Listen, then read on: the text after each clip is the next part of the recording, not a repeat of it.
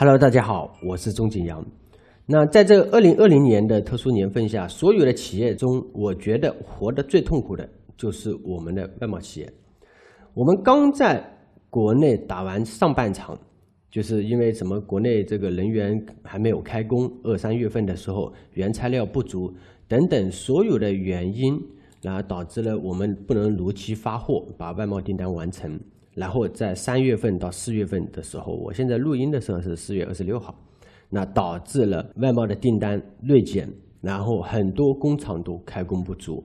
那其实这个是很痛苦的，打了全场，上半场打完内贸，然后下半场打外贸。那在全球来说，我们作为世界第二大的一个经济体，然后也是全球最大的一个出口国。那从海关总署这边公布的三月份的进出口数据。出口同比下降了百分之六点六。那二零一九年呢？我们中国外贸依存度的话是百分之三十一点八。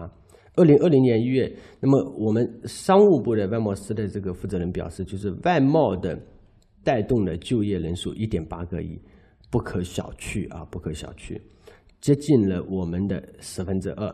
所以，其实稳外贸其实就是稳就业。稳消费保民生。那我们吴晓波老师也说过，在二零二零年当中，三驾马车外贸最难。如果说我们说刺激消费，那我们发现金券、发消费券就 OK 了。那刺激投资，那我们搞大规模的基建就 OK 了。而刺激外贸，那我们还能怎么办？其实内需的话，我们能决定，但外需我们怎么去管理？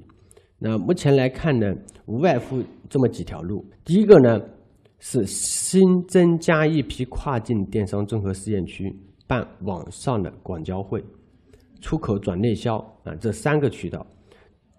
其实最近一些外贸工厂对员工最大的处罚，不是罚款了，也不是批评，而是不让其上班。因为现在很多外贸企业都采用轮流上班制，也没有加班啊。就轮流上班，今天你上三天，一周不能超过上三天的班，那让企业的所有的员工都能保障最低的生活水准。那如果说你犯错了，那么 OK，那你不上班，那把这个机会上班的机会让给别人。在什么时候开始上班的一个机会也变得这么珍贵了啊？你想加班都没法加。那很多企业也传出了这种放假还有停业的一些通知，甚至珠海的一家电子科技公司直接放假半年，从四月二十号放到十月八号。所以，其实这次的黑天鹅事件对于所有的行业来说，都是翻天覆地的一个洗牌啊，特别是外贸行业。那有的在做出口转内销，在抖音上搞直播卖货甩卖啊，老板高管通通上阵啊，一起去卖这个货，有的直接换产品。有的寻找新的外贸市场，那么寻找哪个市场？其实从海关总署公布的我们国内第一个季度的进出口情况来看，就东南亚区域超过了欧盟，成为了我们第一大的贸易伙伴，达到了九千九百一十三亿，那增长了百分之六，那逆势增长啊！那未来东南亚市场，我个人觉得也将会是外贸企业的新蓝海，因为以前所有的外贸企业重点都在攻欧盟。或者说其他经济发达经济体，那在最近呢，那么包括接下来三到五年之内，那么东南亚区域也是我们外贸企业可以去扩充的一个新的蓝海。那也有一部分外贸企业在这种情况下进行了逆势增长，主要是哪有哪一些呢？主要是由除了特殊的物资，我就不在这里讲了。那包括一些室内的建设娱乐啊，还有母婴玩具、宠物用品、厨房用品，还有居家办公用品这些订单都出现了一些增长。就是我们在二三月份在居家办公的时候，我们会消耗哪些产品？那其实海外现在也会消耗哪些产品？那这些产品的订单也都会得到相对应的增长。那每个企业都在思考：我是出口转内需呢，还是转换品类呢？那其实。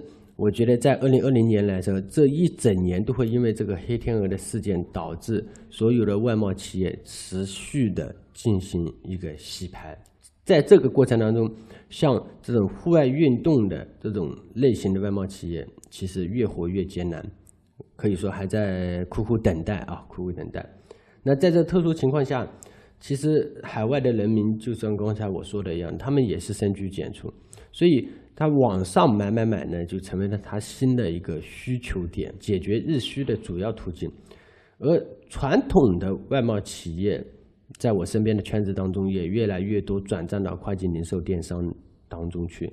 从四月份开始。海外的跨境电商订单逐步增多，因为海外的跨境零售订单的话，它主要靠中邮小包，还有靠一些专线发出去，它不是靠这种大批量、大批量出去的，所以这个是跨境出口零售电商，它的这个恢复速度会比传统的外贸要快很多，因为它的是依靠每一个个人直接在网上进行购买，我们中国的卖家直接在国内直接发送给每一个个人。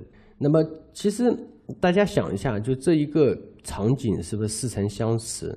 零三年那次的黑天鹅事件就铸就了什么淘宝？那么接下来这起事件，我觉得它肯定会铸就跨境电商，跨境电商会更加一步的展现到更多的人民群眼中，不管是海外的人民，他的购和网上购物，那么我们国内的朋友，那么就是直接在网上卖东西。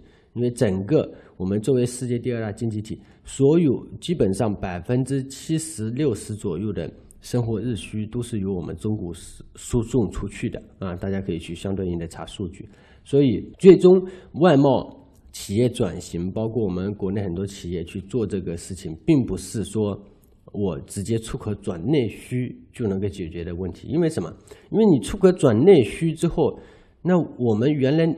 已经有固有的这个商业格局，有这么多厂家去提供中国十三亿人口所使用的所有的这个产品，那么剩下的还有四十多亿的人口使用的这个产品，其实很大一部分也是由我们中国生产再运输出去的。那如果说所有的外贸企业都出口转内需，把这个四十多亿的这个人口的这个产品全部移到我们国内来，那 OK，那所有的企业都会最终会。什么形成价格战？所有国内的商家都会战得血流成河，应该说价格战打得会非常严重。那这个时候，我们的国家是不允许发生这样的事情，所以它一定会继续扶持外贸，继续扶持跨境电商。那我想，在今年我的预计当中，今年还会继续开通跨境电商综合试验区，新增，我觉得最少十个以上。OK。啊，那么跨境出口电商其实它一直都是存在着，虽然早期很平淡啊，只有小圈子的的人民知道，但后来呢，国外这个移动互联网越来越普及，这几年的市场快速爆发。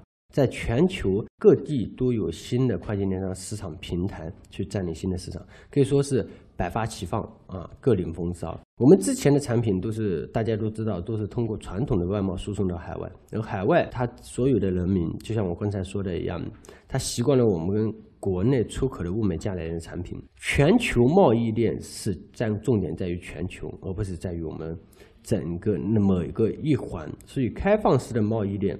必定在之前存在了这么多年，它在外贸当受损伤的时候，必定会有个缺口，有一个行业要顶上，那就是跨境电商。一个要买，一个要卖，那么自然而然会催生跨境出口零售电商的一个蓬勃发展。所以，跨境电商不管是之前还是现在，它是一个趋势，未来三到五年的一个趋势。这个观点你认同吗？